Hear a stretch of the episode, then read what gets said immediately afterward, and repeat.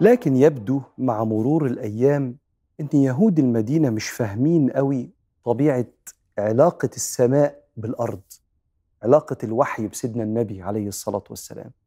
وإن القرآن بينزل في مواقف يشاور للنبي على إرادة ربنا يعمل إيه ويعلم المؤمنين يتصرفوا إزاي. وتبدأ اليهود يعملوا شوية تصرفات كده مزعجة لسيدنا النبي عليه الصلاة والسلام لأن هم متضايقين. إنه ما خرجش منهم. الذين آتيناهم الكتاب يعرفونه كما يعرفون أبناءهم. وإن فريقا منهم ليكتمون الحق وهم يعلمون. الحق من ربك فلا تكونن من الممترين. يعرفوه زي ما يعرفوا عيالهم. محدش بيتلخبط في ابنه من عيال الناس. فعارفين إنه هو نبي بس كانوش بيحبوه لأنه خرج مش من بني إسرائيل مش من اليهود. فجي ثلاثة عبد الله بن صيف وعدي بن زيد والحارث بن عوف. الثلاثة دول قرروا يعملوا حركة كده يلخبطوا المسلمين. فقالوا إيه رأيكم؟ نؤمن بمحمد الصبح ونكفر بيه بالليل. ونرجع نؤمن الصبح ونكفر بالليل علشان يلتبس على المسلمين. إيه ده؟ هو في ناس بتسلم وبعدين ما يعجبهاش الدين ترتد؟ وتسلم ما يعجبهاش الدين ترتد؟ وينزل القرآن. يا أهل الكتاب لم تلبسون الحق بالباطل وتكتمون الحق وأنتم تعلمون؟ وقالت طائفة من الذين أوتوا الكتاب آمنوا بالذي أنزل على الذين آمنوا وجه النهار واكفروا آخره لعلهم يرجعون. لخبطوهم. ويتفاجئ اليهود إن بينزل على سيدنا رسول الله وحي من الله يفضحهم ويفضح أفكارهم اللي بيقولوها بينهم وبين بعض. ثم بعد ذلك يجي واحد تاني من اليهود عايز يوقع ما بين الأوس والخزرج. أوس والخزرج القبيلتين الكبار اللي كان بينهم حرب استمرت لفترة طويلة كان اسمها يوم بعاث وفضلت الحرب دي وقتل منهم أعداد كبيرة جدا لدرجة إن لما سيدنا النبي عليه الصلاة والسلام جه كان أول حاجة إن يسكن الطار اللي ما بينهم. فجه شماس بن قيس كده قعد في مجموعة من الأوس والخزرج وقعد يفكرهم بيوم بعاث ومين اللي اتقتل ومين اللي اتصاب ومين اللي اتهزق ومين اللي اتبهدل حتى ثار الحيان. الحي والحي قاموا على بعض. وواحد منهم قال لو شئتم رددناها عليكم جذعة تحبوا نقوم الحرب تاني؟ لدرجة إن الفريقين كل واحد فيهم ذهب إلى دياره وقال السلاح السلاح.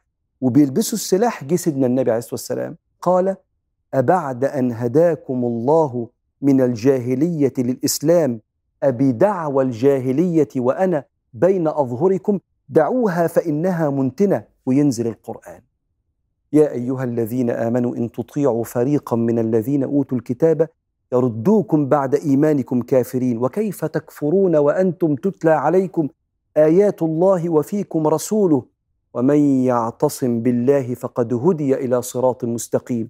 يا أيها الذين آمنوا اتقوا الله حق تقاته ولا تموتن إلا وأنتم مسلمون. واعتصموا بحبل الله جميعا ولا تفرقوا.